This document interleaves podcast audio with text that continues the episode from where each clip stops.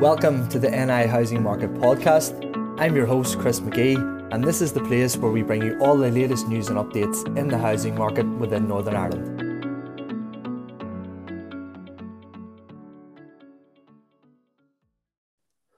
So, welcome to the episode four of the NI Housing Market Podcast. Uh, I'm Chris, and today I've got Kearns and Downing owners, Laura Kearns and Janet Downing. Welcome, guys. Thank you very much for joining us today. Thanks very much for having us on, Chris. Happy days. Yeah. Look, um, I just wanted to sort of start out a bit about your background. Um, I know we sort of chatted off camera there, but uh, if you just want to give me a rundown about you know your, your background and what you guys are up to now with business, uh, and and a bit about yourselves. Okay, Laura, you can crack on there first of all if you wish. Yep, Laura, go ahead. Um, I probably started out in property maybe I think it's 17 years ago. Um, scary that it's been that long. Started out in social housing. Um, went back and done a degree in it then um, in property investment and development, and then came out and worked in a letting agents. Um, then I progressed through that company and started managing it. It turned by the time I left, there was three branches, two agencies, and um, the letting agency then as well. So yeah, it was really a good learning process. I left um, and started up my own business doing property sourcing. Um, that's been going really well now for about three years. Um, along with the source, and then we do investments ourselves. So Janet and I would have investments together as well. And then last year in lockdown, we decided to establish Kearns and Downing Sales and Lettings A couple of reasons why. Um, first one was just because we had a lot of leads coming through what we do as investors. Um, and second reason was because a lot of the times I really felt that I was telling the estate agents how to do their job. So um, whenever they were selling properties for us. So I just thought maybe we could bring it in house and um, deliver better customer service to other clients as well. Brilliant. Yeah. And, and yourself, Janet? Yeah, I mean, my background probably couldn't be more different to, to Laura's. There are similarities. Um, it's kind of a little bit like ourselves, even as personalities. We are very different people, but I also think that's why we work really well together. Um, my background would have been more um, around sort of solution sales within the telecoms um, and software industries.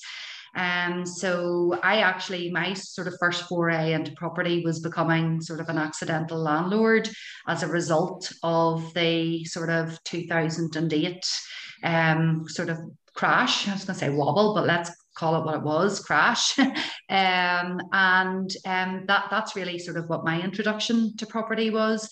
Um, and over this last sort of number of, of years i've spent a bit of time sort of um, edu- getting sort of property education and um, surrounding myself with people who know more than i do um, and learning from them. And as Laura correctly says, um, we also have a, a, development company where we have our own investments. Um, and for me, I think that's a really critical point of difference for us as an agency um, because even from the sales and the letting side, that's the approach that we take every time um, with our own sort of investors' eyes um, and, and how we would want to be, be treated. Um, just on the back of that as well, sort of my background is very much around to sort of um, managing customer experience through sort of lengthy sales cycles. And that's something that um, you know we hope to develop further within Kearns and Downing to really um, give excellence in terms of everything that we do um, in, in the market. So that's our goal. And it seems to be going pretty well at the moment so. And what, what are you doing differently? You know just just from a customer service standpoint what did, what did you notice was bad you know within other businesses and you just thought, well, we could do this better? Is there anything, anything specific that you guys do that's different? I think the first thing was communication, yeah, um, especially with the clients. And then the second thing was, um, you know, as investors, we know certain things that a lot of estate agents don't tend to know and aren't learned. Yeah. Um, especially, you know, younger agents that work in, you know, work for other people as such you know they're there to do a job every day um, and they're taught the basics but they don't know a lot of the complications that can arise within a sale um, and just having to deal with all of those throughout the years um, yeah.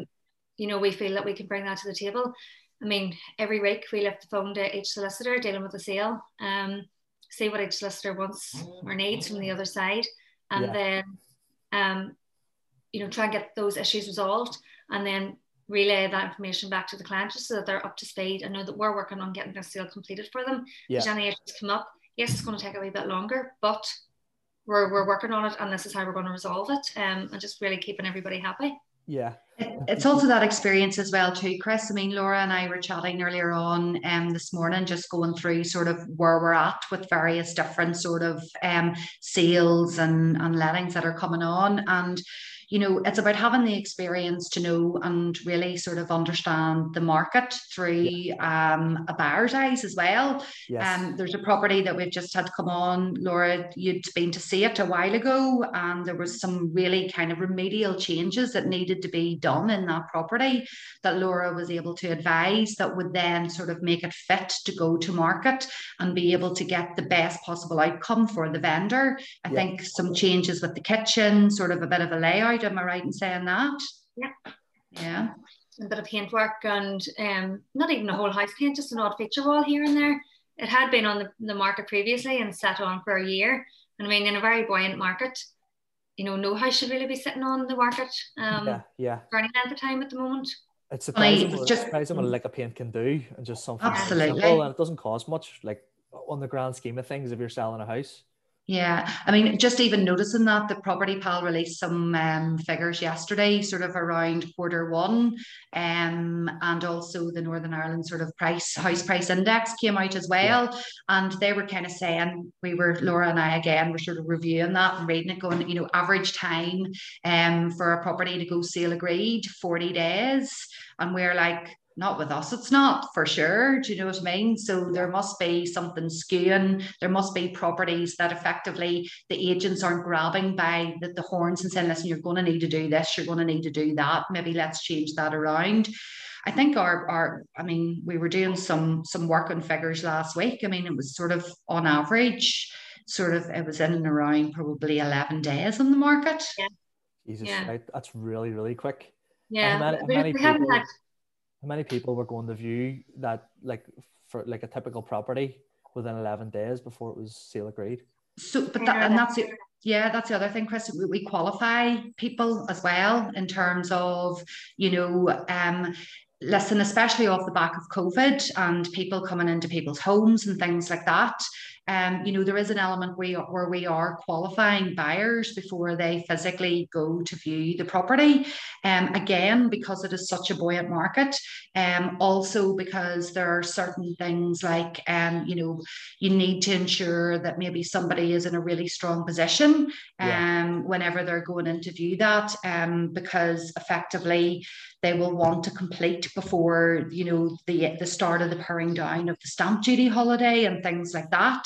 Yeah. Um. So, I mean, yeah. I mean, that one Laura that's come onto the market just literally within the last day or two. I mean, how many viewings are lined up for it now? There's 12. We were hoping to start the viewings on Friday, but unfortunately, their daughter was sent home from school um, the weekend. Oh no, they got a letter from the school at the weekend to say that the daughter's in a class with a positive case, so they have to self isolate now for 10 days. So Right. they're all put back to now follow the following week. But there's 12 in so far. So So I'm wondering how that's going to skew our sort of average um, sale agreed times as well too. We're going to have to take that because that's something that's totally uh, just the nature of, of where we're at at the minute and having to deal with sort of coronavirus. Those are sorts of things that are just sort of yeah, just have to get on with it really and follow the sort of the health advice and keep Yeah. everybody as safe as possible. Absolutely. And the see in terms of the actual, I know obviously stamp duty was extended from it's it's to the end of June now for houses under 250 grand. There's a pairing off of it and then a further Yeah, sort of further up um September. yeah at the end of September. Yeah. So Okay. So what, what like how have you noticed from because I, I I noticed within crisscross that people had started to die off sort of towards the end of March. Now we were busy right up until the end of March, but it's sort of quieting down a bit. Have you guys been busy from from Easter onwards? You know, even with that the, the change. Yeah, um, anything that comes on, there's so much demand for it.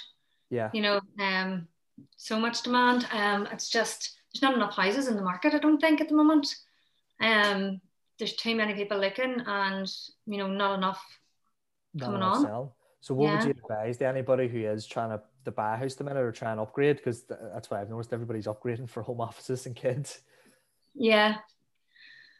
I mean, prices are, in my opinion, starting to get a wee bit elevated. Um, and there's so many factors that are kind of influencing that. Um, the stamp duty holiday, 95% back mortgages, you know, um, and we all know it's first time buyers that drive the market. So that's really going to help with that as well to allow everybody else to move up. And as you said, Chris, for anybody that needs, you know, an extra bedroom now for a home office or a bit more garden space, it's the first Yeah. time buyers coming in by their house, so it's allowing them to move up. So, um, prices are starting to get elevated, in my opinion. So I think it would be, you know, just go with your head rather than your heart at the moment. Uh, and Yeah, yeah. I mean, that's the thing. I think it's very, it's been very sentiment led, the market. Um, and one thing that we're very conscious of as well, too, um, especially sort of delving into the experience that we have, whenever a property is for sale, you've got to, as an agent, have a realistic view at what point you're going to actually maybe suggest to the vendor that maybe this is a good point to stop, you know, Yeah. whenever th- there is bidding, because especially, well, clearly if there is sort of um, a mortgage required, um, because the last thing you know um, that you can do, and the worst thing I believe that you can do as an agent, is just continue to let sort of the bids come in whenever you know full well that potentially that is not going to stand up whenever it comes to the valuation and the, you know for the mortgage. Yeah. yeah, yeah. Um, so that's something that I think as well too that we're very good at recognizing, and you know wanting to ensure that the vendor is getting a fair price in today's market for their property, but also a, a, and a price that the, the the purchaser is willing to pay, but also the price that the mortgage lender will be happy to lend as well. Yeah. Um, so that's yeah. critical. So if it's over, if it, the price has gone up, then obviously you know the, the people's mortgages are going to have to go up. So you don't want it to be overvalued. Yeah. Yeah. Um. So yeah. So how do you see it going over the next, let's say, twelve months? Now everything's starting to open back up again. People are going to start to go out and spend money. The economy is going to start flowing again. Do you think there's going to be a drop in house prices next year? Um, or do you think it's going to continue the way it is, you know, sort of stay stable, or do you think it's going to go up even further? That's a hundred dollar question, isn't it? It is, uh, yeah. Question. Opinion? It's so hard to know at the moment, and like you know, normally in years gone by, you could kind of say, "Oh yeah, definitely, we've come into like a peak. Yeah. We're really going to start um, easing off now." Um, but at the moment, there's so many factors influencing it. You know, and it really Yeah. depends what the government are going to do because if the economy starts taking a slowdown, how you know how much money is the government going to throw at it? Because with them throwing so much money at the economy last year, um, that really stopped a recession that was. I know we were in a recession, but you know Yeah. there was a planned recession before COVID last year. You know everybody knew there was a recession coming, and the, the crash of the oil prices last year would have triggered that anyway. Um, but then COVID hit, but it didn't stop the housing market. As soon as the housing market opened up again, it was just boom. Um, I think after June there might be a wee bit of a slump, um, Mhm. unless something happens. You know, Yeah. if office workers are starting to be called back to the likes of England, London, there's so many um, Northern Irish people that were living over there that are now living here that have moved Yeah. back. That's one Yeah. thing I've seen a huge. It's one thing I've seen a huge demand for. We're doing probably about two to three moves to or from London a month, which is Yeah. probably- we, we only redone our website last year and started marketing for overseas removals, and we got a huge demand in them. Um, Mhm. and I, I couldn't believe it. Uh, but obviously, just based on what you said there, it's it makes sense. Um, Yeah, they're, they're working from home now, so they can afford to pay higher prices for a property here because they're still on a London wage. Yeah, Um, Yeah. driving costs up. So it really depends on how many more is going to keep moving over as well. yeah. Um, you know, so I, I Yeah. don't know. It's hard to say.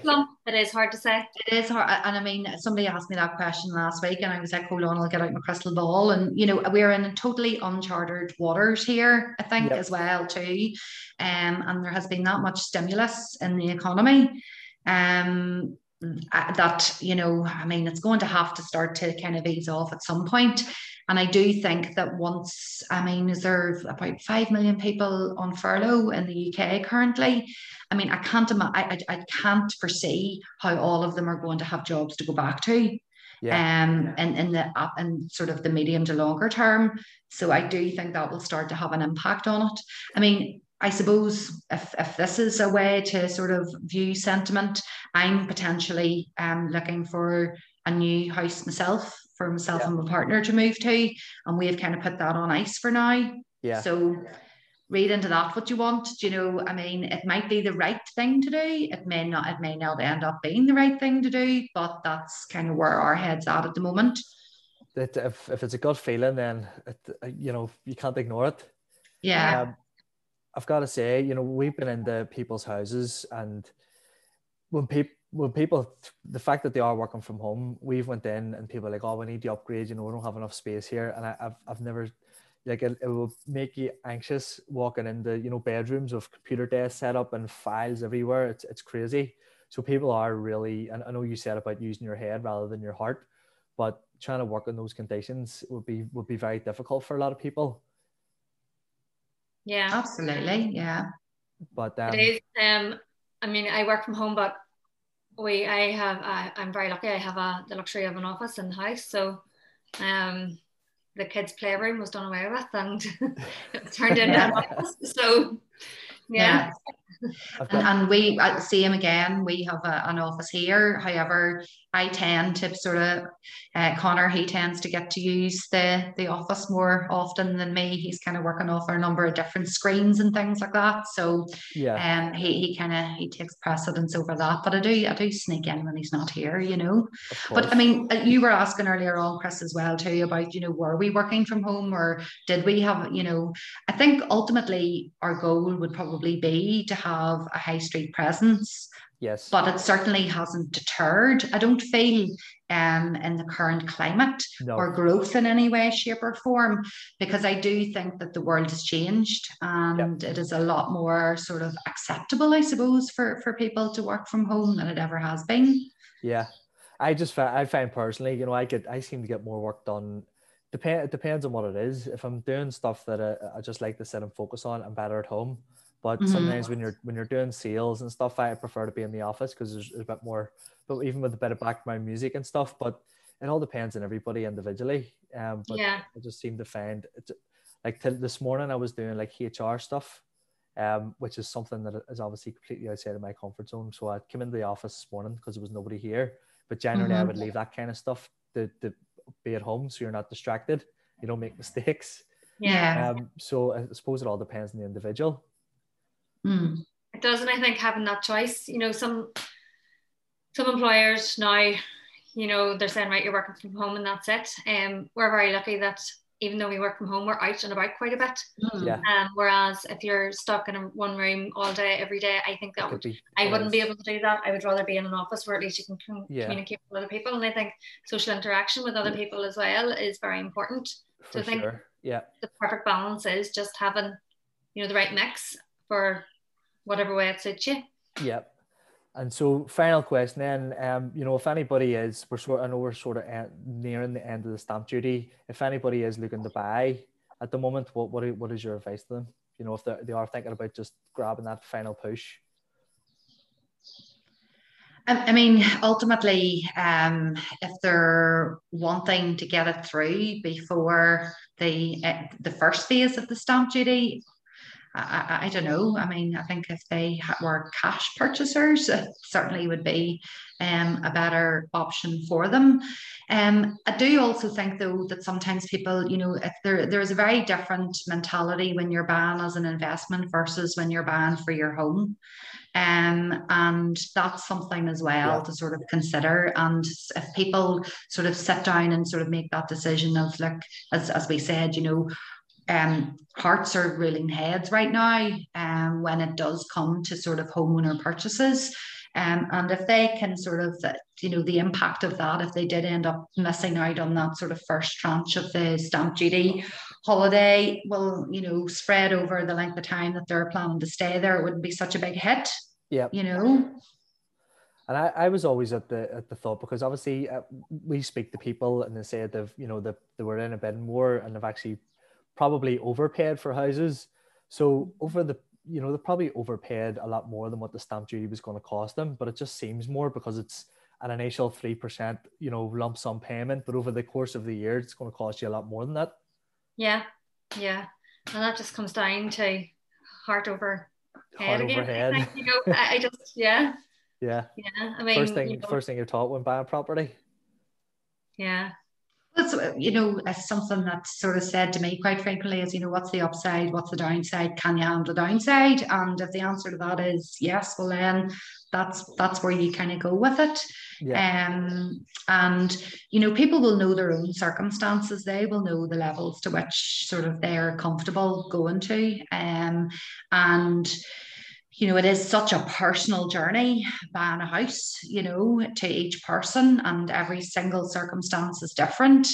Um, but as I say, you know, it, it is, we've said all along, it is very difficult to see where it's all going to go and where it's all going to end up. Yeah.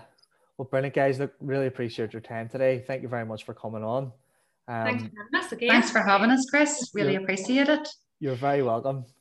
Can we also just say that we'd love to be able to, um, as a new burgeoning business, and we're truly really trying to grow our sort of um, brand. We love seeing our boards whenever we're out and about. So we're more than happy for any of your listeners um, to your podcast or any of your clients to offer a two hundred pounds referral fee for any new instructions for sales um, that come on board. So they would just potentially um, quote crisscross to us, and we'll be happy to to move that forward for them. Brilliant. Look, I'll post it all over my socials today. Brilliant. Because quite a quite a few on Facebook. Um, I could even put a few quid behind it for you to try and reach the people that we we normally reach because our the way we've got our advertising is, is quite good now. So I'll put, put a bit of put a couple of quid behind it for you and try and get it out there. Excellent.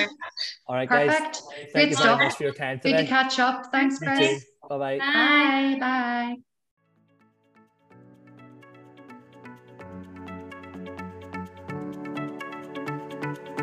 Thank you for listening to the NI Housing Market Podcast. If you found this podcast valuable, then please subscribe and leave us some feedback. We'll be back very soon.